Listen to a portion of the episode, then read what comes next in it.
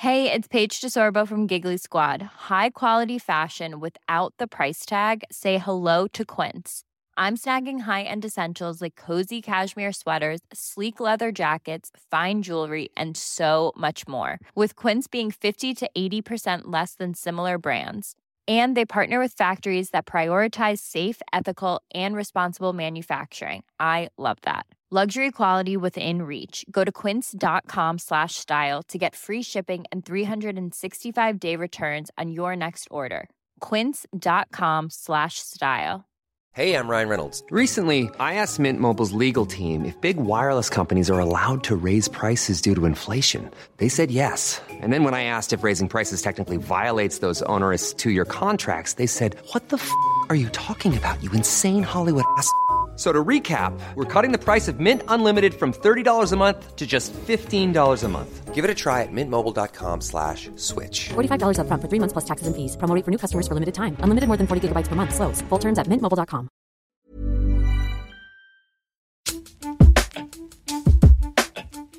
Vad tycker du om påsken? Vill du inte svara på det? Vad fan. Parisa, vi rullar. Nej, men jag förstår det. Okej, jag kommer prata helt själv då om vad jag tycker om påsken. Jag älskar påsken. Jag kommer komma ut nu och berätta för dig att jag älskar påsken mer än jul. Det är min bästa, och då älskar jag julafton.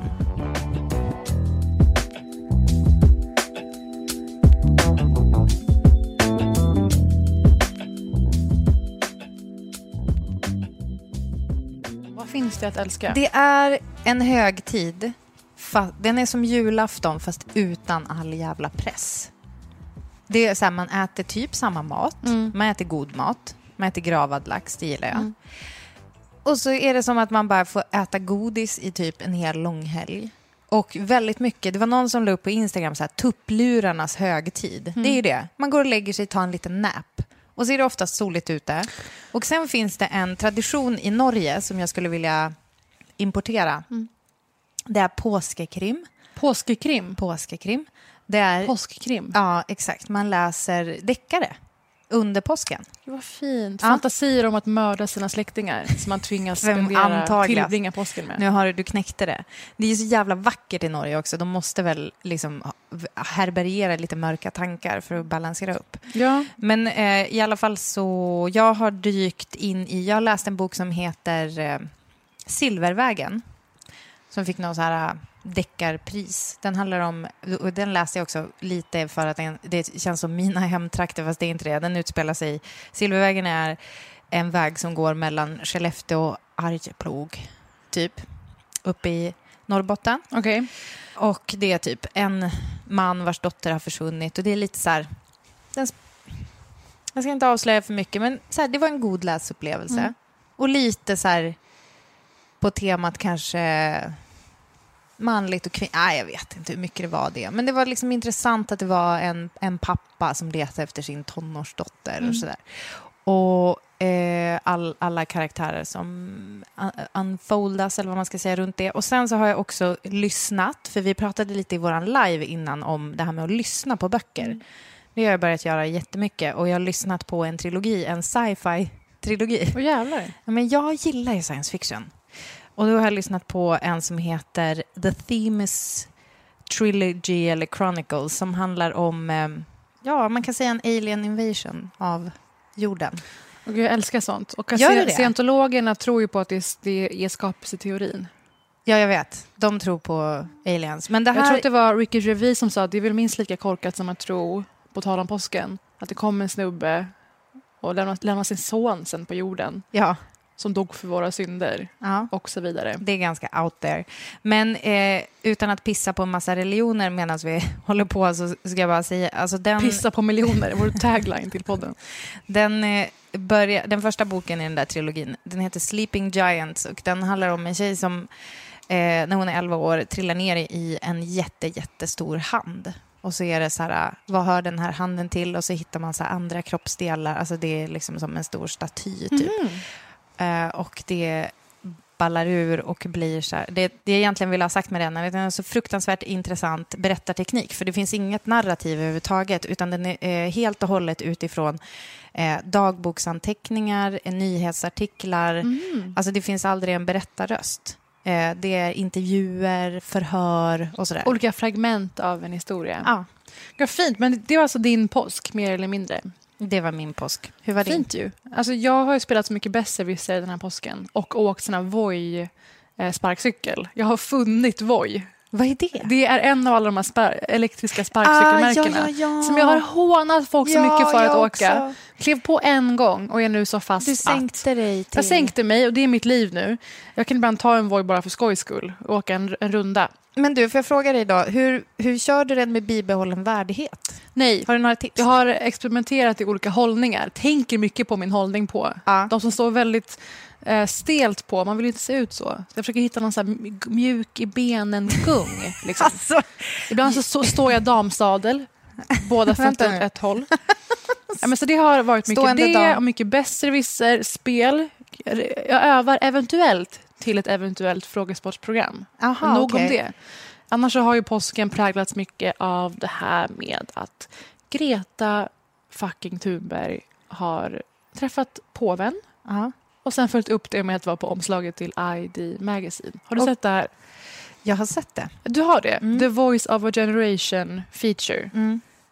Eh, Med någon slags boj för ögat. De har alltid ett öga täckt, som att man blundar. Ja. Och då står det någonting med Save Our Climate på, en typ som svensk skärgårdsboje för ögat. Alltså det är väl Stort för att man ska imitera ID-loggan. Ja, exakt. Men det är stort. Det är stort, men jag känner ju... Alltså nu, I'm just gonna come out and say it. Jag har brytt mig lite till inget om Greta, Greta Thunberg fram tills nu. Intressant ändå. Alltså, jag vet att hon finns, jag tycker det är Mm. toppen det hon gör. Ja. Men jag känner så här, vad ska jag säga om, vad ska jag säga om det? Alltså så här, jag har, inget, jag har inget att tycka kring det här. Förstår du? Jag, alltså det är som så här, jag, jag behöver inte ta del av vad hon säger för jag vet re, alltså så här, jag är redan med. Jag har redan köpt det. ja men okej, då är du den Det fången. är som en reklam Ja. för en bil man redan har. Det är så här, Absolut. ja, toppen. Men jag måste erkänna att när hon höll det här talet, var det inför the UN, liksom, Säkert. när hon själv blir rörd. Mm. toxic air pollution, loss of insects and wildlife, the acidification of our oceans. These are all disastrous trends being accelerated by a way of life that we, here in our financially fortunate part of the world, see as our right to simply carry on. Jag kände faktiskt, jag grät en skvätt. Mm. Alltså jag blev rörd. Och sen har Obama Jag- twittrat om henne. Såg du det? Ja, jag vet. Och jag tror att det har gått upp för mig också storheten av henne i att man fått se hur mycket folk utomlands uppskattar henne. Mm. Som, eh, man kan inte bli profet i sin egen stad, som det heter. Som du känner för Umeå, jag för Stockholm. um, men att hon är så alltså, nertryckt i Sverige. Och man förstår men ju... hon Lyssna nu! Jag förstår varför hon rise above allt det. För att hon står på Mynttorget varje fredag med Annika Lantz som var före... Hon, Annika Lantz har varit vid hennes sida från typ dag ett. Hon- Hon är ju jätteinsatt i de här frågorna. Ja. Eh, och att Greta gör det här och får med sig kids över hela världen, då spelar det ingen roll om Kristdemokraternas ungdomsförbunds Sara Skyttedal skriver eller säger att Greta bara är ett barn. Förstår du? Det är, liksom, det är beneath her. Det är beneath Greta att ens bry sig om att det sker. Och det fattar man först när man ser henne på de här omslagen, ser henne på de här mässorna, ser henne träffa påven eller vad fan det nu är. Men Sverige själva har ju alltså, underskattat henne Och om man går in och, och- läser vad som skrivs om dig så är det vissa som hackar på dig, en del på Twitter. Vad, vad, vad vill du säga till dem som skriver elaka saker? Att folk hatar på mig, de, de som gör det, de, de, de verkar vara mer rädda för mig än för klimatkrisen. Nu måste jag ändå säga, menar du att det är en populär åsikt i Sverige att man typ tycker att hon är eh, liksom att man är emot Greta typ? Eh, populär i vissa Får skit, kretsar. liksom. Ja, konstant. Eh, Jaha, konstant från det högerhåll. det miss- Man nedvärderar henne. Hon är ingen expert. Vad är Ja, det här för trams? snälla. Nej, men Jaha, alltså, alltså det typ finns en är jättestor stor grupp, stor del av högern i Sverige mot, är ju mot hela idén om klimatförändringar. Det är en daglig, en daglig debatt. Ja, Men alltså, gud. jag är så glad Sara Skyttedals eh, svar på allt det här var att hon ska flyga mer. För hon tror att det kommer hjälpa den här frågan mer. Men varför då? Då måste hon ju ändå ha argumentet typ för att då skyndar man på utvecklingen av biobränsle eller någonting. Men alltså, om det någon gång kommer bli prob- problematiskt med utsläpp. Hon tycker inte att det är det. Nej men gud, Men alltså, alltså, Britta, det här är en Men Vad, enorm... vad händer här? Nej, men det är det, är- och det, det här är också varför jag tror att du liksom jag är så här, bra att Greta kör. Och jag Ja, backar det- henne jättegärna. Ja, Var- ja, vart, 100%. den här stämningen, vart ska jag swisha? Ja. För att vi lever våra e- egna dumma liv. Ja. Ja, och bara kämpa med det. Och nu ska jag vara sån här som jag alltid är. Vi har ju representationsdemokrati i Sverige. Vi har alltså avlönade riksdagsmän Ja. som representerar oss Precis. för att vi ska kunna leva våra egna liv. Och Mm. jag har sån respekt för alla som går bortom det och är aktivister och demonstrerar och fan det är. Jag är Och- för aktivism. Ja, det är Ja. det. Men vi kan inte vara insatta i alla, alla, alla frågor. Så Nej, ta- men jag tack känner, Greta. Nej, men alltså, jag känner så här, jag, jag är insatt, jag har varit insatt sen, alltså du vet, sen Ja, jävligt länge. Insatt, engagerad då, på fysiskt på plats. Ja, men precis. Fysiskt på plats känner jag att jag kan inte vara. Och, men jag så här, heja, kul att du kör. Mm. Så jag vill bara vara tydlig att när jag säger att jag bryr mig lite till inget om Greta Thunberg så är det alltså inte från ett högerhåll jag säger det. Sara jag kände plö- plötsligt att jag kunde eh, liksom associeras med dem. Utan jag känner lite mer att det kanske är att jag bara, jag, jag har inte henne som typ idol. Mm. För att så här, jag, jag känner bara så här, ja, alltså för mig är det typ öppna dörrar. Men Mm. liksom heja, liksom, Mm. heja Greta, kul att du kör. Mm. Men På ett sätt är det, det är bra inte för att hon har att vänt finns... min värld upp och Nej, ner. och på ett sätt är det bra att det finns den här motrörelsen mot henne i det här dumma landet. För det gör ju att vi som, är, som känner som du, vilket jag också gör ofta, blir, blir liksom ägga till lite, måste vakna till lite och bara, Ja, vad fan, försöker de motarbeta det här? Att vi vaknar till lite. Så man bara, Sara Skyttedal, gå åt, gå åt hårdare på Greta. Så kanske resten av oss Ja. vaknar till och Bra. hakar på. Just det, det tål hon.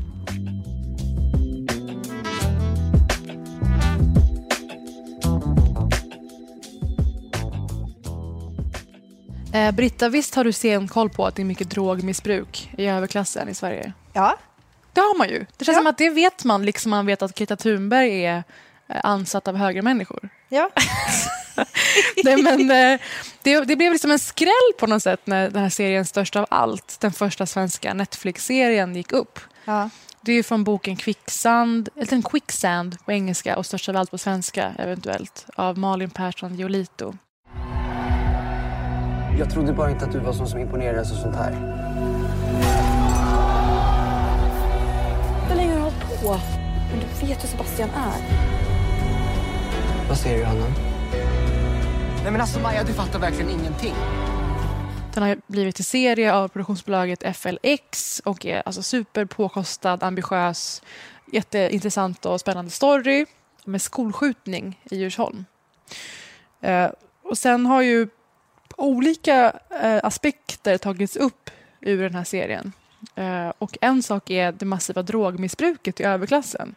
Att det tar så fruktansvärt mycket droger och att det görs ganska ohotat. Just för att det är privilegierade barn i privilegierade områden. Mm. Och väldigt slutna kretsar också kan man Väldigt säga. slutna kretsar. Alltså man har ju till och med, eh, alltså rent, eh, vad ska man säga, rent praktiskt så har man ju mycket mer utrymmen att droga loss på. Gårdar. Man behöver inte direkt stå på plattan om man säger så. Ja, men det är så skönt att ha en gård. Ja, det är Nej, men jag har, alltså, jag känner ju folk som aktivt åker och tar en bender på sin gård. Jag har också hört om det här. Känner du också? Det är säkert helt andra Jag känner, människor. vet du, jag känner faktiskt ingen, men jag har hört om fenomenet att åka iväg på någons, kanske slott, Mm, exakt. kanske gård. Eh, det, det är inte helt fräscht. Nej, och det är det som jag tror Sverige mycket inte har förstått hur fruktansvärt rika människor som bor i det här landet. Eh, och det är så kul att se folk upptäcka det i och med den här serien. Ja. Eh, och skillnaden är att de här människorna har råd med risken det innebär att knarka. Råd med risken att bli missbrukare. Hur det menar du då? På, du kan åka, det, finns, alltså det sociala skyddsnätet för oss gemene man-människor räcker ju inte till om jag skulle bli missbrukare. Mm. Få hjälp med ehm, behandling, få hjälp med socialtjänsten, boende, jobb. Men menar du att man... Att Alltså en alla kalkyrerad risk man tar på något Så här, sätt? alla funktioner som kan bli lidande av ett eventuellt missbruk i ens Mm. liv. Relationer, jobb, familj, boende. Mm. De, de här människorna är ju safe för de sakerna. För har man resurser så kan man som bounce back Mm. mycket mer effektivt. Och man kan ha ett lång, alltså mångårigt missbruk om man inte behöver gå till jobbet varje dag med lätthet. Ja, Ehm, sant. så det var en kul aspekt av det här. Men eh, bara för att berätta mer om serien, om inte du vet, så är det ju då en skolskjutning i Djursholm, Allmänna gymnasium, hittepåskola. Djursholm är alltså en extremt privilegierad förort till Stockholm kan man väl säga. Jag hade kompisar i högstadiet i Midsommarkransen som ibland åkte ut dit på helgerna i sina finaste kläder. Till Djursan. Ja, och ville liksom frottera sig med de här människorna. Mm. Oj, oj, oj. När jag liksom var och spelade basket någonstans That's och kunde inte bry sad. mig mindre. Ja, det var fruktansvärt Vad sorgligt. hade de för kläder? De hade också Nicole Richie som idol för att hon var så smal. alltså förstår du att ha den här icke-personligheten? Eh, Men det är i alla fall min relation till Djursholm. Eh, Men det som händer sen är att vi får följa den här historien i nutid och i dåtid, olika flashbacks. Det kretsar kring tjejen Maja som kanske lever ett slags övre, eller så nedre överklass sla- slash ska man säga det, övre medelklassliv. Ja, okej. Ehm, Vad, är, vad är de tydliga markörerna för att hon inte riktigt ända hennes föräldrar är golddiggers genom henne. Aha. Förstår du? De försöker vara strebers genom vilka hon nätverkar med och umgås med. I det här fallet, hennes relation, försöker de avancera genom den. Oj, oj, oj. Och det är så att hon går på, här, på gymnasiet och är ganska duktig i skolan och sådär. Och från ingenstans så träffar hon den här killen Sebastian. Briljant spelad. Inte briljant, men jämfört med hennes insats. Tyvärr så är inte det så jättebra skådespeleri från den här Maria-karaktären. Men däremot Felix Sandmans karaktär, eh, som är då Sebastian. Eh, han dyker upp i hennes liv och är liksom påtagligt en rätt manisk människa. Mhm. Jag, jag, jag var chockad att psykopatvarningen inte dök upp snabbare för hennes föräldrar. Han träffar henne en gång en kväll och dyker sen upp sittandes i ett träd utanför hennes jobb. De kommer ut därifrån så här, morgonen efter, och de nattjobbar. Och då borde man säga, hmm, han verkar vara besatt. Han sitter i ett träd och gör vad då? Täljer något? Vänta på henne bara. Okej. Och han är tydligen jättepopulär och mega, mega rik. Mhm. Detta kontextualiseras då när hon åker ner med sin familj till södra Frankrike. Och de bor på ett boutiquehotell, vilket de är noga med att säga. Mm. Mamman tycker det var kul. Och när han då dyker upp, Sebastian, dyker upp från ingenstans och överraskar Maj, Maria, Mar, Maja nere i södra Frankrike. Återigen, ingen psykopatvarning flashar. Nej. Besatt av henne, väldigt kär i henne. Ehm, tar med henne till sin lyxbåt, lyxjat, Ja. som hans pappa har och säger att hon ska bo där med honom i några veckor istället för att vara med familjen. Familjen säger inte, fast vänta nu, det här är vår resa tillsammans. Du är 17 år gammal, vi kanske inte vill lämna dig på en båt med en, en nästan främling Mm. och han, hans rika farsa. De är bara all for it. Okej. De, de gläds av tanken på att vara släkt genom sin tjej eller sin dotter Ja. med den här rika familjen. Och det är något som inte hade hänt i en vanlig social klass, tror jag. Eller eventuellt. Var, det så för dig när du var 17? Att jag skulle få dra iväg med någon kille när jag hade familjemsemester? Ja, och Aldrig liksom bo livet. på hans lyxbåt. Nej. Nej, Nej, men däremot, alltså jag vet, alltså, jag vet inte. Jag, vad sa du, hur gammal är hon? 17? 17. De har precis träffats. De är ju som bekanta Ja, sedan tidigare, men de har inte liksom varit ihop i ett år precis. Nej, det är skumt. Ehm, och eh, han lägger beslag på henne så att säga. Och det här utvecklar sig sen till de här flashbacksen där man ser scener ur den här skolskjutningen. Och det ska vara, som tittare ska man inte vara säker på om det är Sebastian eller Maja som har varit drivande och aktiva i det. Men det är Mm. de två som är huvudmisstänkta Mm. för att ha mördat skolkamrater. Mm. Det kan man säga är handlingen. Och så går det sådär back and forth där man undrar, så, nej men är det Maja? Nej men det är synd om henne. Nej men det är hon som är drivande. Mhm. Och hit och dit. Ehm, jag tycker att den var som sagt, det var väldigt, ibland förutsägbart och ibland väldigt kass skådespeleri. Men spännande. Eh, just på grund av de här konnotationerna med klass och med liksom... Det är en kille som är invandrare, som heter Samir, spelas av William Spets. Mm. Såg att det var många kommentarer online om att han inte är övertygande som hetero i serien. Vilket man kan tänka på. Det är ändå en roll man ska spela. Mm. Men i alla fall, han som enda invandraren i serien, det är ju där det blir kanske mest intressant hur man då försöker anpassa sig till den här livsstilen och de markörer som gäller där. Mm. Jag tänkte, när du sa att han inte var övertygande som, Mm. då tänkte jag som invandrare, eller jag vet inte. Det hade också varit relevant. vad William Spets, han är från Umeå. Ja, men han är ändå så kallad mörkhyad person.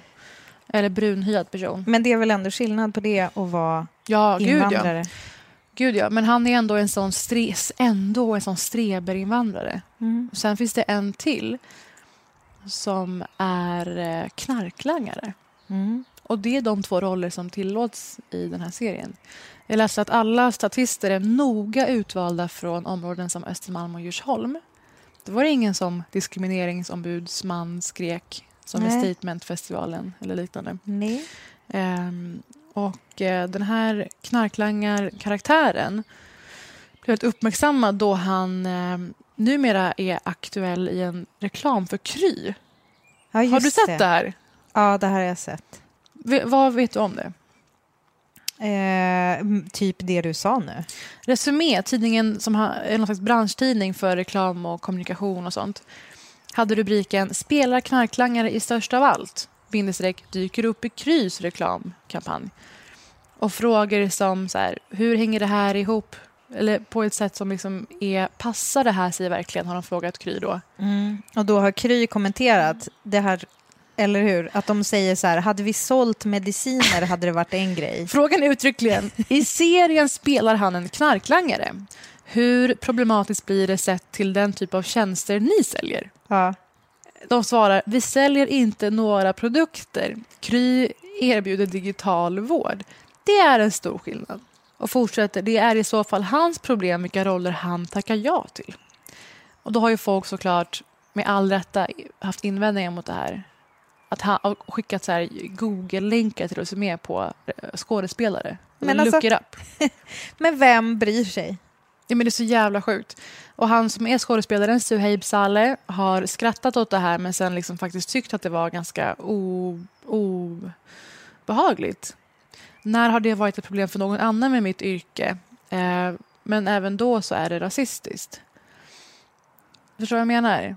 Att det här är ju någonting man gör och säger för att han spelar en flykting från Uganda som de beskriver i resuméartikeln som Ja. säljer knark. Och därför så är det eh, relevant. Att Ja. liksom Persbrandt gör en roll där han är kriminell och en där han är polis är Ja. ju inget problem för Det är någon. inga problem, det kan folk hantera. Ja, men så det, Synd. Det flyter mycket Synd till ytan i den här serien. Men jag tycker ändå att den ska betraktas som en serie om tonåringar. Men för vuxna på något sätt. Jag förstår att det är många Mhm. teens som kollar för att de känner till, ja, de känner till Felix Sandman, de känner till William Spets och sådär.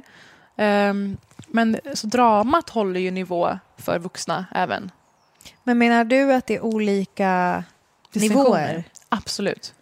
Det finns ju riktiga tonårs tonårsserier. Mm. Typ ehm, Alltså jag menar mer att det är en struktur, liksom en tonårsserie. Men du menar som, Det också. Alltså när du säger nivå, Tänk serien Riverdale eller Pretty Little Liar. Det är såna här evighetssäsonger.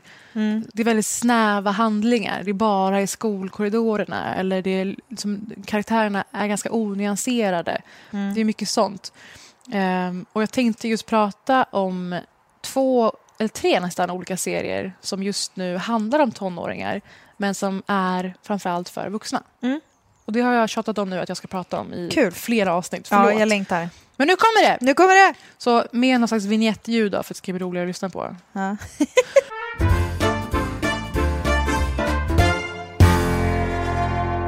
Serier om ungdomar fast för vuxna! Du-du-du-du. Britta, vems tips om tv-serier väger tyngst för dig?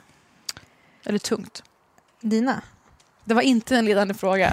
Jag menar på Jag bara, internet, någon som dina? du bara, men gud, om den gillar. Alltså men, då menar du typ någon recensent? Jag Eller en person. kan vara någon du gillar på Instagram. Alltså om... Eh, Ilana. Glazer skulle... Nej, jag vet Jo, inte. det ena halvan av Broad City. Ja. Det fattar. Du, Chrissy Teigen, som jag tjatar om också en Ja. del. Världens roligaste kvinna och människa. Ja. Hon är ju väldigt aktiv på Twitter, förutom att vara programledare och kokboksförfattare och underbar. Och Man hon, fattar inte, får jag bara säga lite snabbt, man fattar inte riktigt Chrissy Teigen-hypen förrän man har sett henne på Twitter. Men så Alltså är det. då, det det är, är, där så väldigt är. lätt, man bara, men Ja. vadå, hon är gift med John Legend och är typ någon Nej, nej, sorts nej. housewife. Han nej, är nej, nej. gift med Chrissy Teigen. Exakt, så är det. det. är väldigt jo, men absolut, absolut. Och hon gör ju också väldigt mycket äh, programledargig numera för NBC. Så hon är ju Precis. stor, liksom, i alla fall i Jo, USA. fast inte så jätteroliga program. Alltså det är typ så är här, mima till sången. Ja, Ja, hon är precis, rolig. hon är rolig. Hon är jätterolig. Hon gav mig ett tips som jag, om en serie som jag hade varit så här, really? Innan. Ja. Men när hon skrev att den var bra, Ja. var jag tvungen att nappa. Vad var det för någon? Så här skrev hon, en tweet. I cannot believe how spot on pen 15, alltså penis, is to my middle school life. It is to the exact year. Every episode has made my, bra- my brain light up with memories. Alltså serien Pen 15, har du hört om den? På Hulu? Mm, ja, jag, nej, jag har hört om den. Eller hur? Och många av våra lyssnare, to be fair, Ja. mot er lyssnare. Okej, jag hade precis... Jag hittade lite choklad under min fot nu. Det var jättekonstigt. Eh, eh, många har tipsat om den. Jo tack. Mm. Vi har ju bra smak allihopa här inne. eh, men så här, Pen 15 ska alltså utläsas som penis. Det är typ Ja. sån, eh, sån skämtnivå man hade när man gick i, i, liksom, i sjuan. kul. Och den här serien handlar just om den förödmjukande tiden i sjuan som två outcasts. Men skillnaden med alla andra sådana serier är att de, de två som ligger bakom serien, Anna och Maya, de är alltså 31 år gamla och gör nu premiär med den här serien. Den är också producerad med Andy Samberg, alltså från The Lonely Island, Amona Boat och allt det där. Mm. De spelar sig själva som två liksom, ångestfyllda, bröstbandagerade 13-åringar bland andra riktiga teens. Och då tänker man så här, hur fan funkar det? Och det var det som jag var så här, hur ska det här gå ihop? Därför kanske jag hade väntat med att börja se den här serien. Men de liksom har fula frisyrer, tandställning, dålig hy, illasittande kläder. Det är övertygande bredvid riktiga 13-åringar. Att de kommer in där och är men lite långa, liksom. men ändå så, här, så jävla awkward i kroppsspråket. Ja. Det tycker jag är i nivå med att spela Stephen Hawking. Att kunna spela sig själv som 13-åring. Ja. Lemmarna hänger inte med. Alltså man, man är ju helt liksom... Eller hänger, förstår Jag du har vad ju jag menar? dock exakt samma frisyr nu som när jag var 13. Men innan jag klippte På kort. ditt J Lo-face, ja. Har du aldrig haft den här tidsperioden i ditt liv när du var så otymplig, Men dragen sitter inte du? ihop? Men skojar du? Berätta. Nej men alltså jag hade ju, alltså, eh, jag hade ju, alltså min passbild från när jag var typ 11-12, Mm. den är så här, jag bara hur, alltså, hur kan ett ansikte vara så, liksom delar barn fast Mm. ändå svullet eh, av akne? Nej. Förmodligen. Ja. Eh, sen, jag hade, alltså, jag, jag hade verkligen exakt den här frisyren och det har jag som mått lite dåligt över, för nu har jag som en, en, fl- en flygande page. Flygande page. Eh, och det, sen så klippte jag mig kort, alltså verkligen så här, eh, snagg, alltså pixie-kort. Eh, och det blev... Eh, alltså det var som att eh, det, det kastade mig in i eh, att första gången typ att killar bara damn. Mhm, Den känslan minns man ju. Rätt typ av kille vill jag bara säga. Den det känslan var minns kanske man. en. Jag hade på mig klänning en gång i hela högstadiet, på Mm. balen i nian. Mm. Då blev det jävla... Jag skulle säga Det blev ett åka jävla av, men det blev det inte. Nej, men det blev- Jämförelsevis då med vad åka av skulle vara nu i adult age, så att säga. Ja. Att folk faktiskt tittade på en sa att man var fin för första gången. Men det, Men det var lite sån så här, gå ner för trappan stämning. ja, i She's All That. She's all that. Med jag kommer in klänning, där med ja. liksom en svart klänning och plattad hår. Vilket Ja. jag oftast har nu, utförande hår. Men då hade jag ju bara ett skatbo. Jag hade inte lärt mig ta hand om mina lockar än. Du har så fina lockar. I liksom tre år i högstadiet. Men, Men vad hade märk du mest- väl, det var ganska hade- kul att, det var, att jag klippte mig kort och hade, så här, jag hade en slags eh, eh, skate-aura. Hade som ett litet, alltså, det var jag och två killar som, jag hängde väl med dem och åkte skateboard och Mm. jag och det var, hånglar ibland typ. Parisa, jag var så kär i den ena av de här killarna. Åh nej. Så att Friendzoned. det... Var Nej. friendzoned? Nej, det var Jaha. väldigt oklart. Alltså det här, jag hintade ju för några, något avsnitt sen att jag hade en relation, min första kärlek liksom, som fucked me up. Och jag kan Ja, inte typ. understryka nog hur mycket det fuckade upp Mm. mig. Eh, liksom var så här, tron på kärlek och, och alltså just så här, den där hänga dinglandes i så här, är det vi, är det inte vi? Ovisshet. Mm. Kan inte prata om det, känner jättemycket, grät fan varenda dag efter Åh, skolan. herregud. Alltså, det var så plågsamt och hemskt. Det var så många år, Parisa. Men vi hade alltså ongoing grej med varandra. Ongoing ni båda grej. Vet, vet, ni båda visste att detta pågick. Och, Båda visste, kanske inte alltid acknowledgeade det och kanske också kom in andra personer och störde det här lite. mm. Som kanske också gick i våran klass. Nej, men jag hemskt. hörde i eh, Kalle Wahlström, Zackari, alltså. Kalle Zackari Wahlström kanske man säger. Han var med i Gott folk, podden som Hanna Persson har om moral och sånt. Den är jätterolig. Och där sa han att hans bästa kompis blev ihop med hans tjej när han var på språkresa. Han var på utbyte en termin. Han var utbytesstudent i USA. Fan vilken sorg! Alltså, folk behandlar ju varandra som skit. Mer då än nu egentligen. Ja, faktiskt. Men vi Men typ sån grej det. som hände Ja. mig. Det kanske, var så vi, det kanske var därför vi fann varandra. Gud, vad Båda fint. så här bruised, bruised av eh, ungdomsåren. Ja, i alla fall. Jag kan, jag kan så hårt relatera till Men att vad vara hade du lite för svullen och kroppsliga komplex? Vad var ditt värsta? Breda axlar. Breda axlar. Du hör ju. Du har Ja, ju vilken skit vet. man är på med. Dålig det, det är faktiskt ett starkt minne av Mean Girls. Där hon, Lindsay Lohans karaktär, Zoe, vad hette hon va? Säg bara ja. Katie. Va? Du kommer ihåg det? Fan. Katie. När Lindsay Lohans karaktär Katie... Nej, du måste ge mig Nej, det. absolut inte! Nej, du måste ge mig Okej, det. fan. Klipp Jo, inte bort Klipp Gabi. inte bort någonting. Hon i alla fall eh, börjar i skolan, har bott i Kenya, sjuk backstory.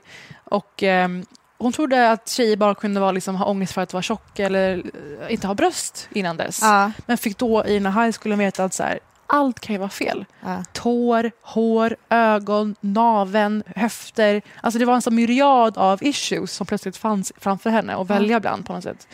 Men den här serien tar ju upp det på ett bra sätt faktiskt. De spelar på sig själva bland andra riktiga 13-åringar. Och det är ju en ro rolig humor bara i det. Men man kan ändå inte värja sig från traumat i serien. Nej. Den lyckas liksom vara en drama comedy på riktigt fast man tror att det låter liksom som en gimmick eller som Ja. att det låter som en sketch nästan. Men man tar ändå till sig allt som händer dem hela tiden. Och de här scenerna med, med 13-åringar får ju liksom lösas via kameratrick. När det är typ en scen där någon ska bli pullad till exempel. Aha. Eller pullad var ju den tidens liksom älskog.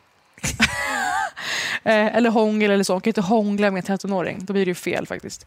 Så det är liksom den perfekta mixen av konstant skam och skuld kan man säga. Mm. Kombinerat med de här planerna på hur man ska avancera i hierarkin. Ja, gud ja. Oj, oj, oj. Man hade ju alltid en ambition. Men- Klättra upp för stegen. Men vet du vad jag kan... Vet, vet vad jag får en flash av nu? Du ser så generad ut nu. Jaha, gör jag? Men Alltså jag, är nog bara, jag är väldigt varm, för jag Ah, sitter i okej. solen. Men nej, alltså jag blev så här peppad, för vet du vad jag kom Du ser på? busig ut. Va? Jag hade en, varje år så hade jag så här en ganska noggrant uttänkt plan slash ett koncept Ja. för första dagen Mm. efter skol- eh, sommarlovet. Mm. Alltså att komma tillbaka till hösten. Det var, inte, det var inte några kläder man bara slängde på sig som man hittade i garderoben den Mm. dagen. Nej, nej, nej. Alltså det här är, ve- det, det är typ veckor av planering. Mm. Den kan jag verkligen så känna. Sen om det var så här uttänkt att jag skulle klättra i hierarkin, vet du fan. Mm. För jag tror att jag hade lite så här... Jag tror att jag ganska tidigt identifierade så här, okej, jag kommer aldrig vara i toppen av näringskedjan.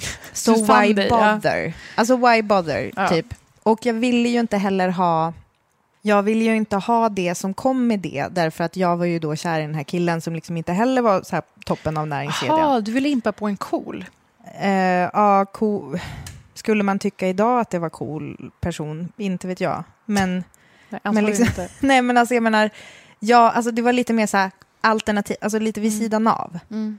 Så jag var inte med i det där spelet. Men vet du vad det snarare är? Nej. Alltså, få uppmärksamhet. Man var ju dödstörstig efter uppmärksamhet, att bli sedd på riktigt. Ja, och och, liksom- få, och få kliva ur sin gamla roll. Det var ju så svårt det brytet mellan 12 och 13 och 14 och 15. Ja. Att få kliva ur sin gamla roll som barn till att bli tagen på allvar eller få visa fler sidor. Ja. Det tycker jag i alla fall. Jag hade örhängen en dag i skolan och folk blev ju tokiga. Jag tyckte det var det sjukaste som hade hänt. Man fick aldrig frångå det alla redan Jaha, så trodde du om fick, en. Liksom. inte, du fick inte det liksom? Nej, jag var ju en tomboy tills jag började gymnasiet. Men och, eh, du, och då försökte du göra som ett försök att gå ifrån det och då möttes du av, alltså var det bara Starka motreaktioner. motreaktioner till och med? Greta inte bara och Sara fick, Skyttedal. Ja, inte bara att du fick, alltså för jag menar man kan ju få mycket uppmärksamhet för något Ja. och sen kan det ju vara en själv som väljer att backa, alltså att det blev så här wow, typ det blev för mycket. Alltså, nej, alltså det var så här, alltså det var så här, killarna i vår folk skola nej, var sluta. vedervärdiga. Hånskratt, pekanden. Jag, bara, jag har på mig örhängen. Åh, en gång kom någon tillbaka från sommarlovet i Chile, shoutout Chile, med liksom en mössa på sig. Hån i flera år. Ja. Du vet ju hur det var då. Man Ja, fick ja. inte vara hela sin person. Jag har en kille som en gång dök upp i en eh, OBS innan han gick på våran skola. Mm. Hade, han kallades för Pajen. Ja. Och det var för att han en dag, en gång, Mm. en enda gång, hade dykt upp i en skinnpaj. Alltså en tufft. skinnjacka. Ja. Eh, fick heta Pajen. Alltså han heter, i vissa munnar heter Mm. han det fortfarande. Och han är nu, han sitter i kommunfullmäktige i Umeå för, Nej, men- för Moderaterna. Hjärtat i skinnpaj. Den, han har aldrig haft en det skinnpaj dess. hånet formade honom något fruktansvärt mycket med andra ord. Och det tänkte jag komma till, eh, för det finns en till serie som är ganska lik den här Pen 15 på många olika sätt.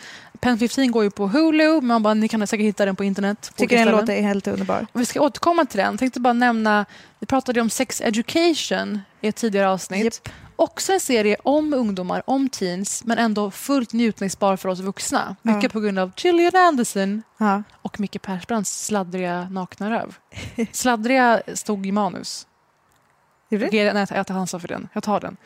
Ehm, på, sa- på så sätt, i samma segment så finns eh, Netflix mer brutala PGA-tecknade och då är det mycket mer tillåtet på något sätt. Tecknade serie om kåta och mobbade tonåringar. Big Mouth. Hello? Oh, uh, good evening. Are you the puberty fairy? The fuck did you just call me? The puberty fairy? I'm the hormone monster. How come in all these videos, puberty for boys is like a miracle of ejaculation? Oh no, that's the most I've ever made. And for girls, we're just a yarn ball of aching tubes. Oh my god.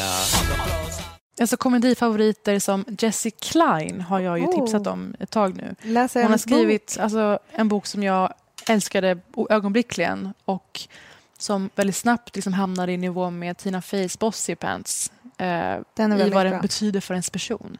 Den heter You'll grow out of it. Och hon är en liksom stand-up manusförfattare, legend. Mm. Hon har skrivit för SNL, Saturday Night Live och för Inside Amy Schumer, alltså Amy Schumers sketchprogram. Otroligt rolig person. Och här är hon en av rösterna till tjejerna i den här eh, serien. Även John Mulaney, Nick Kroll, alltså komedifavoriter helt enkelt, voicear de här olika små tecknade eh, teensen. Mm. Och när jag säger att den är mer brutal så menar jag verkligen det. Den är smutsig, kladdig, äcklig, fruktansvärt foul-mouthed. Ja. Alltså den är inte gjord för barn eller Nej. teens. Det Men är den relaterbar då? vuxen- Något fruktansvärt. Mm. Det handlar om allt avskyvärt man ägnade sig åt. Eh, ska säga så här. Varje unge får plötsligt, eh, olika tidpunkter såklart, för det är olika den här utvecklingen, får plötsligt varsitt hormonmonster som dikterar deras liv fullständigt. Ja. Det poppar upp från ingenstans. Antingen för tjejerna eller för killarna. Ett monster som är alltså deras hormonmonster som får dem att slänga sig från liksom, utbrott till gråtutbrott till kåtutbrott. Förstår du? Ja. Det är, liksom, vi pratar sädesvätska överallt. Det är en Oj. sån sorts serie. Det är Maya Rudolph spelar en tjejs hormonmonster och med den äran. Och du hade mig på Maya Rudolph. Nej, men I den här serien så får männen, männen, killarna veta att tjejer också blir kåta. Och i och med att den är tecknad och mer tillåts då så sprängs deras huvuden av en efter en av denna insikt. och Maya Rudolph, det här tjej, tjejens hormonmonster, är ju liksom kåt gudinna i den här serien. Åh gud vad roligt. Men så apropå det här så vill jag prata om vad vi får ut av det här som vuxna att återbesöka den här tiden. Och jag tror just Pen 15 är så tydligt där för att just att det är två vuxna som spelar sig själva och Ja. att det faktiskt är personliga trauman de går igenom. Ja. Vi, vi drar i trailern tycker jag. Seventh grade is gonna be so amazing. It's gonna be really, really good. It's gonna be like the best year of our lives. Did you drink this beer? What if Brendan wants to kiss me tomorrow? Okej, vad tycker du av trailern? Blir du sugen alls eller skulle du bli avskräckt? Nej, men alltså jag blir lite... Jag tycker att det är lite svårt att vänja sig vid att de är vuxna. Eller som, hur? Som bara, bara... What if he wants to kiss me? Typ så. Men eh, samtidigt så... Alltså just särskilt när de så här spelar mot andra. Men samtidigt, de verkar ju väldigt härlig och, och kul. Ja, men de flesta har ju sagt att man måste överkomma en hel del tvivel för att ens börja kolla. Ja. Och då är det så bra med liksom inkörsporten Chrissy Teigen eller vem fan det nu är. Ja. Och det här är alltså från millennieskiftet så de är liksom, det är långsamma bredband, de är liksom klädda i fulare versioner av Spice Girls kläder, illasittande jävla missmatchade kläder. Men för att, för att knyta an till det där du sa då, vad man, eller kommer, det, kommer du att Berätta. säga? Men för att knyta an till det där du sa då, vad är det man får ut som vuxen av att kolla på det här? Ja, alltså så det- är det ju just, eller jag, min spontana tanke är bara, och, och jag Mm. menar du har typ touchat vid det, Mm. så här, bearbeta trauma. Alltså det är så här, Visst känner så man det? mycket skit som ligger där som man liksom bara har så här, typ, man bara tog sig igenom Mm. de här åren och sen så ligger det... Som det en transportsträcka. Ja, det ligger fortfarande kvar där och plaskar och Mm. som, som jag sa, det har ju färgat eh, väldigt mycket liksom om mitt av mitt, eh, ska vi säga, romantiska självförtroende. Mm. Alltså typ så här, vad jag, vad jag har, eh, vad jag går in i relationer med för självkänsla typ. Mm. Eh, det är väldigt, alltså jag, jag, kan, jag kan hitta exakta situationer som bara är så här loopar av eh, liksom sånt jag upplevt eh, i mina teens. Mm. Och eh, jag tror att det är jättemycket så här, också så här vad man lät folk göra med en, både Mm. psykiskt men också typ fysiskt. Alltså jag har inte varit med, vi pratade ju om det tidigare, något särskilt övergrepp så, men, men eh, alltså man kanske, man har ju ändå... Så man mean Girls-grejen, att man var så frenemies med folk. Ja, alltså vänskapsfiender. Man Ja. fann sig i att de hånade en och taskiga för att man skulle få åka med på den där re- Ja, alltså eller bara den resan här klassikern, typ att man var hos någon och så den bara, eh, ringer det typ någon och så bara, när ska du åka hem? Ja. För att typ någon jag hellre vill hänga med ska komma. Ja, ja, vem ska du vara med på rasten? Så var det någon så här debatt om det. Nej, men det här, alltså ett, ett exempel då. Maja, som är halvjapanen i det här programmet, eller serien, så det är ju en del rasism också inblandat ibland. Okej. Eh, hon blir utsedd, alltså första året i high school, till UGIS. Det står alltså för Ugliest Girl in School. Mm. Och visst känner man det? Att det var ju rankning så Ja. av tjejer. Det var så tydligt från alltså, trean redan. Eh, och det här var tätt följt av klassikern att skolans snyggaste killar då fake frågar chans på henne. Det är total förnedring. Också Ja. rejection-biten som du nämner. Ja. Fy fan alltså. Alltså när man verkligen önskade att man skulle dö på en sekund. Och Det här är tätt följt i sin tur av att hon upptäcker onani. Och Det är det bästa avsnittet, nummer tre. Hon spränger liksom gränserna för antal rubs per dag. Så hennes mamma kommer in till hennes rum och frågar vad fan är det som luktar. Liksom.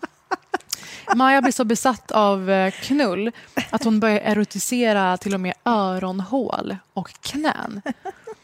Eh, Jag minns en gång när jag satt på tunnelbanan i den- åldern och det har precis gått upp för mig att det finns en helt till dimension av att leva som jag inte har vetat om. Att folk Mm. har sex med varandra. Men gud, vänta, Förstår du vad jag menar? Det här en på till- tunnelbanan? Ja, men det är som en, till, till vä- en del av världen, eller att leva som man upptäcker. Satt, nej, men varför tunnelbanan? För jag satt där inne, såg ut över alla människor och insåg att alla här inne knullar med folk. Ah, De kanske inte tar- alla. Jo, men, jo, då var det så, det var bara vuxna.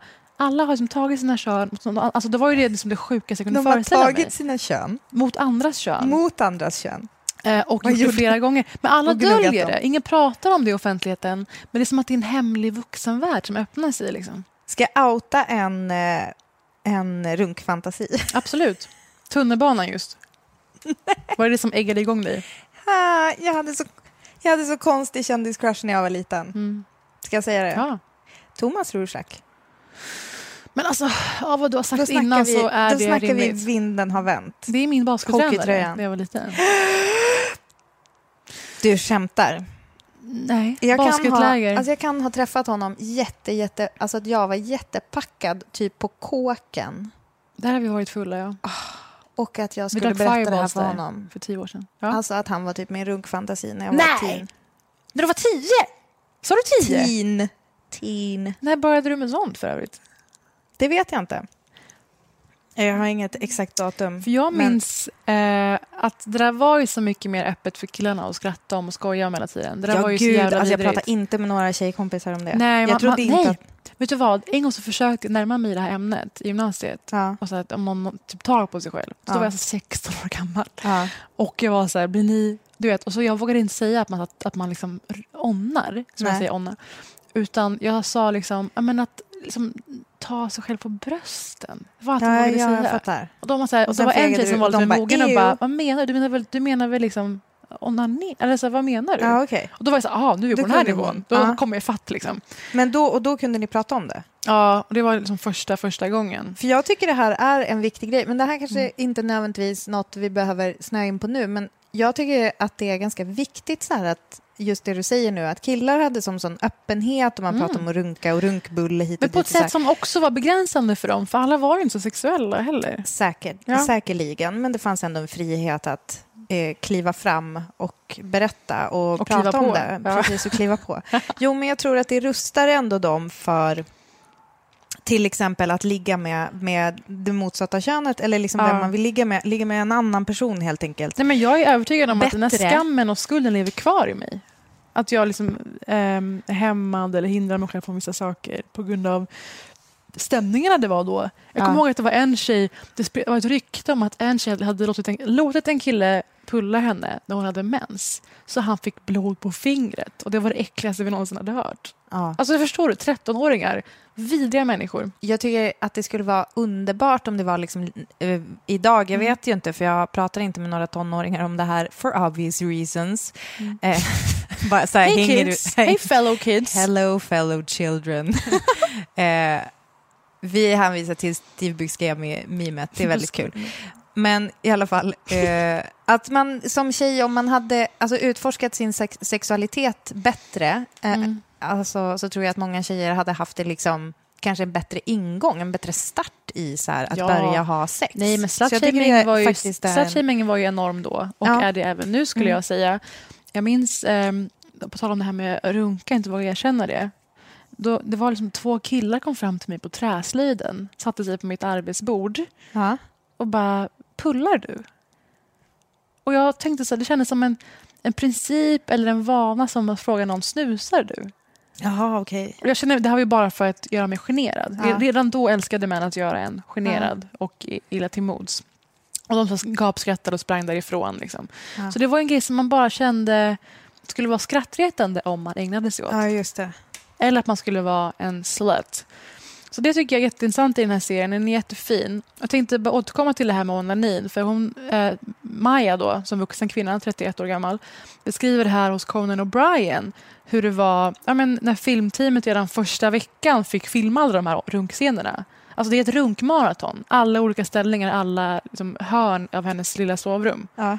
Så här lät det. You have this new crew that's just like They don't know what show they're on. no idea.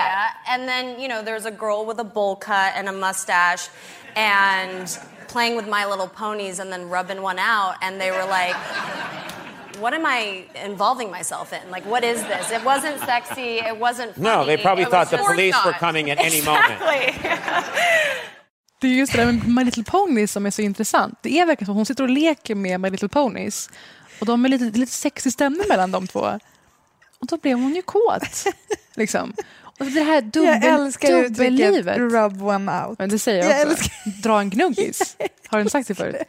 Jag, eh, jag har bara sagt rub one out. Jag Ja. älskar det. Nej, men det här dubbellivet man levde, att man var sina föräldrars barn som tyckte om att bli, liksom, inte nattad kanske, men ändå daddad med och om, omhändertagen. Ehm, och lika med dockor, bara att man ibland liksom var tvungen att rub one out på grund av dockorna. Så den här serien tycker jag liksom sätter finger på, tydligast finger på varför vi behöver de här serierna. Att liksom återuppleva allt det här fula och smutsiga för att nå catharsis, katarsis på svenska kanske. Att liksom få rena och läka sina öppna jävla sår av Mm. trauman. Jag tror att det är sista gången vi i livet som människor har ganska parallella utvecklingar. Alltså nu som vuxna, det pågår ju tusen olika saker i allas våra liv. Alltså jag på tunnelbanan med de här människorna som jag Ja. vet ligger med varandra. Mm. Ehm, någon bryr sig om det här med jobbet, någon i det här med familjen, någon i det här med... Jag vet inte, folk klättrar i berg. Alltså folk har olika utvecklingar. Mm. Men tonåringen är sista gången då det är parallellt och man mer eller mindre vet att alla håller på att få Ja, du menar att alla har den upplevelsen tillsammans? Just det, ja, och, att det veta, och kollektivt. vetskapen om att alla andra kollektivt upplever de här pinsamheterna. Mm. Första gången man ehm, tar på sig själv, låter någon annan ta på en, hånglar med någon, Mm. ligger med någon, vad det nu är. Att det blir så mycket mer men förödmjukande. För att alla vet att man går igenom det här som man har noll koll på. Mm. Egentligen. Och jag tror att vi mer eller mindre förblir våra tonårsjag också. 100 procent. Jag tror att det är någon som har sagt att man lyssnar på den musik som var när man ty- typ bör, gick ettan i gymnasiet. Att det är Mm. den som alltid kommer betyda mest för en. Och det skriver under på det. Som fan. Ja. Alltså jag, det finns inget, men jag är också väldigt nostalgisk person, men alltså typ the roots things fall apart. Mm. Alltså, nej men jag, alltså men är jag menar också känslor. just det här All med... feels. Dels all the feels, men också det här med... Vi pratar om rejection, vi pratar om relationer, vad man finner sig i, vare sig det är med vänner, hur de behandlar en eller pojkvänner. Ehm, och sen också det här med komplexen. Alltså, någonting jag berättade för var så här håriga armar och sånt. Jag med. Jag hade, och jag hade en grej, en kille i min klass, han Mm. kunde liksom tvinna håret på Ja. sina armar så här. Eh, och det kunde ju typ jag också. Jag höll på. Ja, men alltså, allt det här ligger ju kvar och att så här, även mobbare förblir mobbare till viss del. Ja. Skulle jag vilja säga. Att man, att man har kommit undan med att bete sig så en gång.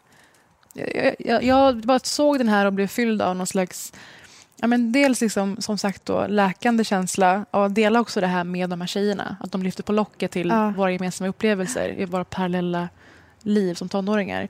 Men också bara sorg över att sen är det ett livslångt, livslångt läkande Ja. Från det här som man fortfarande inte är klar med. Är du klar med ditt? Nej, för i helvete. Nej, men Varför? alltså, jag har typ nyss ringat in det här med den här eh, hur, hur paj jag har blivit av min olyckliga kärlek. Och jag tror att det är väldigt mycket annat, alltså typ så här, fortfarande väldigt så här, rädd att inte få vara med. Mm. För att det var väldigt mycket så här... Mean Girls. Ja, mean girls-stämning, alltså kompisar som spelade ut varandra Ja. eh, mot en och jag var aldrig den som var i centrum. Mm. Liksom. Jag känner, jag, alltså den muskeln i mig kan trigga så jävla snabbt. Alltså bara genom så här, oj, men varför blev inte jag bjuden på den grejen? Eller så här, att det, det är bara så här liksom. Mm. Så väcks ens inre typ 13-åring Mm. till liv och mår oftast jävligt dåligt. Liksom. Det är ju sällan så här man bara yes, det här tyckte in, min inre 13-åring var Mm. härligt. Utan det är ju väldigt mycket Men jag har också fått mer respekt Jobbigt. för min dåvarande 13-åring Mhm. genom den Berätta. här. Nej, men att det är klart att det var en sorg på riktigt. Det är lätt att skratta åt att det där var världens undergång när man var 13. Nej, jag Att skrattar, någon- gud, jag skrattar Vet inte du, alls. en gång så gjorde jag ett vidrigt. pruttljud med munnen på engelskan. Ja. Och tjejen bredvid mig, som liksom var en så här halvmobbad tjej, såg sin chans att själv stiga i rankerna och säga Parisa Oh, pruttade precis på Nej. riktigt. Och förstår, då insåg jag så mycket Mm. att hon försökte trycka ner mig Ja. och då skjuta upp sig själv. Herregud, vilken tydlig... Visst, Ja. Och visst. vilken smart tjej. Fett smart. Tog, tog, funkade det? Hennes familj bytte namn till Taube för att de kom på att de var 16 del släkt med den släkten. Grattis. Says it all, right? Men som sagt då, kolla på Pen 15 eller Penis på Hulu eller på internet i övrigt och på Big Mouth på Netflix och bli lite mer sams med era 13-åriga jag.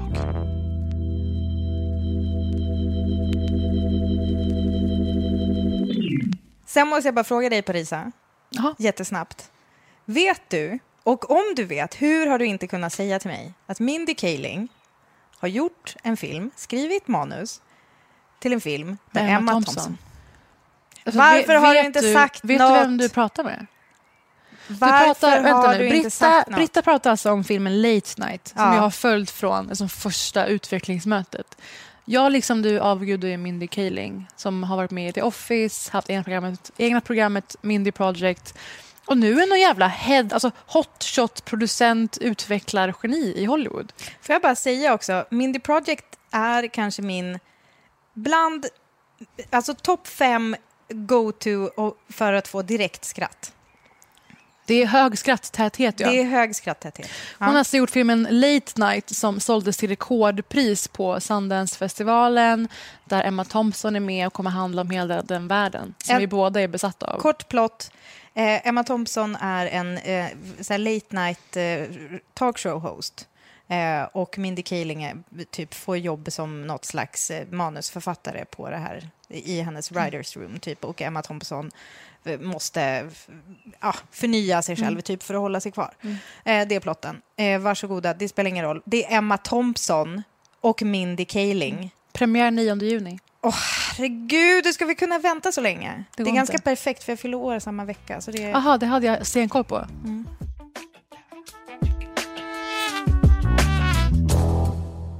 Jag tror typ ingen av våra lyssnare har missat att Beyoncé släppte sin Homecoming på Netflix i, var det förra veckan? Den har inte legat ute länge i alla Nej, det fall. måste vara förra veckan. Eh, det finns ju såklart tusen saker att säga om det här, men jag Mm. skulle vilja lite... Men bara för att Snabbt. säga ändå. Det är det som kallades för Baychella. När hon var den första afroamerikanska kvinnan som headlinade Coachella. Ja. Ehm, och eh, tog över fullständigt. Så gjorde Mm. mer ambitiös show än de någonsin har gjort. Ja. Ja. Det är ju en massiv... Alltså, vad höll de på i? Jag tror jag fick det till åtta månader som de höll på och förberedde sig. Mm. Fyra månader ordna musiken, sen fyra månader dance rehearsals. Typ. Hon födde ju barn precis innan. F- födde barn precis innan och det är lite det jag tänkte nämna nu. För att hon vägde ju då enligt uppgift 99 kilo. Precis efter förlossningen. 213 pounds dagen innan hon födde tvillingarna. Mhm, Oj, Mm. jävlar. Eh, så att lite får man väl dra av för graviditeten då. Mm. Men eh, för att gå ner de här kilorna så höll hon en mycket strikt diet. Och hon säger så här i filmen om eh, vad hon höll för diet. In order for me to meet my goal, I'm limiting myself to no bread, no carbs, no sugar, no dairy, no meat, no fish, no alcohol. And I'm hungry. Det är alltså vad hon äter. Eller som Women's Health Magazines reporter Emily Abbott kommenterar detta. Vad är egentligen kvar? Alltså om du äter no bread, no carbs, no sugar, no dairy, no meat, no fish, no alcohol. Vad är då kvar, Parisa? Vad Mm, äter du då? Grönkål. Ja, fast är det inte carbs? Ja, kanske. Ja, Nej, men jag förstår, vad hon, jag förstår vad hon menar. Att det hade ju varit mer hjälpsamt att säga det lilla hon faktiskt åt. Ja, faktiskt. Och jag vill också påminna att hon under denna tiden också ammade tvillingar. Alltså amning tar ju... Alltså det behöver ganska mycket näring för att Mm. du ska liksom kunna Om hon nu gjorde näring. det, hon kanske gjorde avkall på det. Men För hon hon är ganska hon- missnöjd med att hon behövde göra det här direkt efter. Hon sa, jag kommer aldrig push myself så här hårt igen i dokumentären. Fast hon sa att hon, hon alltså breast, she, alltså hon, Åh, har, jag vet för att jag noterade, Mm. för jag, alltså side note, men liksom att hon, att de brösten har ammat barn. Mm, absolut. Side note. Eh, men i alla fall då, 33 dagar innan Coachella kommer hon äntligen i sina gamla scenkläder och berättar då vilken seger det är för allt hon har försökat. Facetimar även Jay för att berätta de här goda nyheterna. I'm back in my costume. All right. Big deal. All right. It's zipped. All right, just had to share. Och då finns det en eh, intervju med Vogue där hon berättar att efter all den här Coachella craziness att hon ändå känner sig väldigt nöjd med sina fuller arms, shoulders, breasts and thighs Mm. since giving birth to the twins. I have a little mommy pouch and I'm in no rush to get rid of it. I Mm. think it's real. Whenever I'm ready to get a six pack, I will go into beast zone and work my ass off until I have it. But right now, my little fupa Fat upper pussy area. Om man inte I- kan det, de har Ja. aldrig hört den här podden. And I feel like we're meant to be. Så det, liksom, det var skönt att, att ha den här, eh, liksom, det citatet Mm. ändå. För jag kände att det är så här, alltså det är lite så här, uh, kämpigt liksom. Jag kände också så, för jag tror att vi lever i en era nu. Jag, tänker på, jag kommer att tänka på influencers som lägger upp eh, liksom selfies och bikinibilder. Ja. Så kanske vill också ge sken av att de är någon slags kroppspositiva för att de kanske inte är pinsmala, men man bara, ni är ändå fett sexiga och extremt snygga. Ja. Ehm, och de redogör aldrig för hur mycket jobb och pengar som ligger bakom. De här influencerna liksom ägnar sig åt bantning, behandlingar och även rena ingrepp. Men hovar ändå in liksom likes på att verka vara liksom icke-normativa eller vad det kan vara. Ja. Och jag blev ändå glad att Beyoncé var transparent med processen i, i, eh, i den här showen. Så här säger hon bland annat. What people don't see is the sacrifice. Och jag tror att just det här hon säger, people don't see the sacrifice, är väldigt avgörande. För man kan se på det här med bantningen, som att, eller bantningen och träningen som att hon eh, svälter sig och att hon bara spär på det här att kvinnor eh, gör det med sig själva. Men det man måste tänka är att hon är en atlet, Beyoncé. Det hon står Ja. inför är en atletisk, ett, ett mirakel egentligen. Ja. Att på så kort tid återhämta sig, lära känna sin nya kropp utifrån sina nya förutsättningar och göra sig redo för den utmaning det är att vara så utsatt på den där scenen. Filmad från alla vinklar och att kunna genomföra den här showen. Ja, alltså inte bara filmad, alltså inte, för det är ju faktiskt, nu lägger ju till en pusselbit som hör till det här. Alltså det är så här, ingen skulle ifrågasätta Marit Björgen om hon Mm. hade ett väldigt så här, hårt... Therese Johaug. Eh, Therese Johaug. Mm. Eh, har ett så här, väldigt hårt schema. Marit Björgen har ju faktiskt, nu är jag lite inne på längdskidsvängen så jag kan berätta att hon har ju faktiskt fött barn och sen Mm. kommit tillbaka på toppen av Mm. eh, liksom, ja, prispallarna. Eh, ingen skulle ifrågasätta om hon hade ett jättestrikt ätschema. Eh, Beyoncé är ju, alltså i det här fallet så faktiskt, det är ju en grej, alltså jag menar bara jag, Mm. jag är så anfodd av bara att ha barn i magen. Mm. Alltså tänk hur kroppen är efter en tvilling Mm. graviditet och eh, då hoppa runt och Mm. göra och sjunga samtidigt. Mm. Och det är ju, jag menar, hon, hon bjuder ju på en show, en två timmar lång. Ja, men hon dansar på en nivå som ingen annan. Nej, men det är helt Genomgående en, en hel två Och det, timmars show. jag, tyckte, jag tyckte faktiskt att det var lite så här, jag ska inte säga rörande, det låter så jävla patronizing, men så här, Mm. det var skönt att se henne för en gångs skull liksom lite skör när hon så här, eh, så här first dance rehearsal efter eh, I en efter stor t-shirt, Ja, och andfådd. lite så här, man, man ser att så ja, det är inte den vanliga Beyoncé och det är också den hade det sett ut så när Mm. hon, alltså om jag ska vara helt ärlig, hade det sett ut så när hon står på Coachella, Mm. då skulle hon ju inte ha den, eh, då skulle hon ju inte vara queen of everything som hon är nu Mm. liksom. Alltså För det är det, hon, är, hon går ju inte bara upp där och drar av två ballader. Utan Nej, hon alltså ger ju är folk en fullspäckad show och hon är en atlet. Ja. Ehm, och sen vill jag också lyfta hela premissen för hennes show och projektet Homecoming. Varför det visuellt och känslomässigt blev det det blev. Ja. Alltså stolthet och styrka speglat av eh, afroamerikansk kultur egentligen. It's hard to believe that after all these years, I was the first African American woman to headline Coachella. It was important to me that everyone that had never seen themselves represented felt like they were on that stage with us.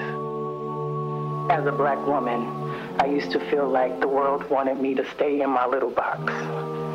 And black women often feel underestimated.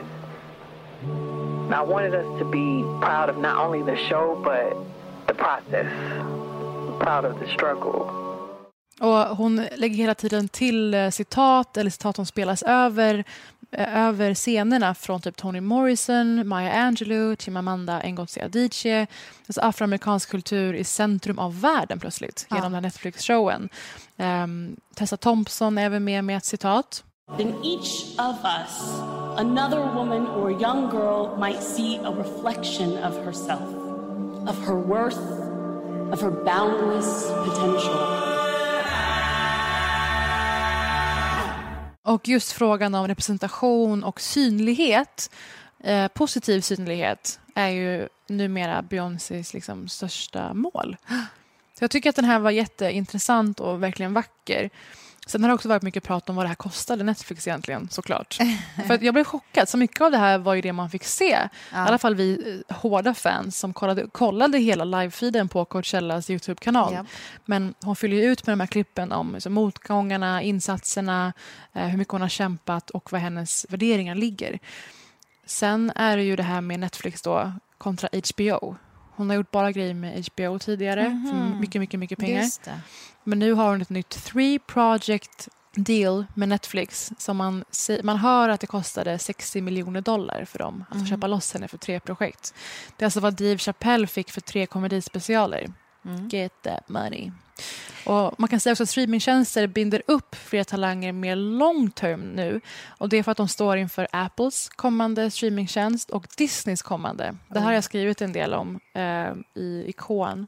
Och det kommer bli jätteturbulent. För de flesta vill ju inte ha fler än två streamingtjänster. Eller? Va? Kan du tänka dig ha fler? Jag har hur många som helst. Men jag tror smärtgränsen är på vägen då, hur mycket man är villig att punga ut för det där. Apple har en grej med Oprah och Prince Harry på gång. En serie med Jennifer Aniston på gång. Så det är, alltså, det är ju bra erbjudanden Oj, som kommer. Mm. Och Netflix har då två projekt till med, med Beyoncé på lut. Grattis till oss skulle jag vilja säga. Kapprustning hos streamingtjänsterna. Det kan inte bli bättre för oss som får konsumera det. Nej, mer content till Britta och Parisa-podden. Jag tänkte bara på det att när de säger så här till Beyoncé, hon bara, hur länge har vi dansarna? De bara, de kan stanna till klockan åtta. Mm. Man bara, det är Beyoncé. Ni kan alltså, hur kan ni gå hem klockan åtta? Så kände jag. Så det kände jag. så mänskligt mitt i allt det här. Att hon bara, hur länge kan vi hålla dem? De bara, nej, de är människor. De måste gå hem. Mitt i Miss. Carters liksom, schema. Exakt. Men eh, tack för det här veckans avsnitt. vi Tusen är tack. tillbaka nästa vecka. Mm. Och vi har ju då en eh, mini Game of Thrones special löpandes jämte denna podd. Där vi liksom ger ni. alltså recaps, snabba analyser, hårda analyser eh, och framåt framtidssianden Ja. om kommande sista säsongen. Det blir kul. Men vi hörs snart och eh, följ oss på Britta och Parisa på Instagram som sagt. Gör det. Puss och kram! Bye!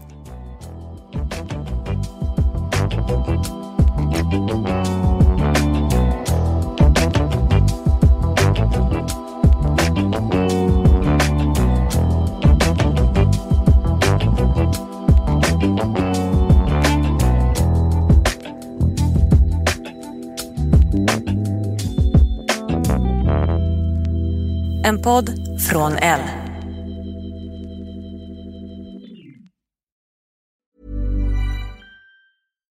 Deserves the best, and there's no better place to shop for Mother's Day than Whole Foods Market. They're your destination for unbeatable savings, from premium gifts to show-stopping flowers and irresistible desserts. Start by saving 33% with Prime on all body care and candles. Then get a 15-stem bunch of tulips for just $9.99 each with Prime. Round out Mom's menu with festive rosé, irresistible berry chantilly cake, and more special treats. Come celebrate Mother's Day at Whole Foods Market. Hey, it's Paige DeSorbo from Giggly Squad. High quality fashion without the price tag. Say hello to Quince. I'm snagging high-end essentials like cozy cashmere sweaters, sleek leather jackets, fine jewelry, and so much more. With Quince being 50 to 80% less than similar brands. And they partner with factories that prioritize safe, ethical, and responsible manufacturing. I love that. Luxury quality within reach. Go to quince.com slash style to get free shipping and 365 day returns on your next order. Quince.com slash style.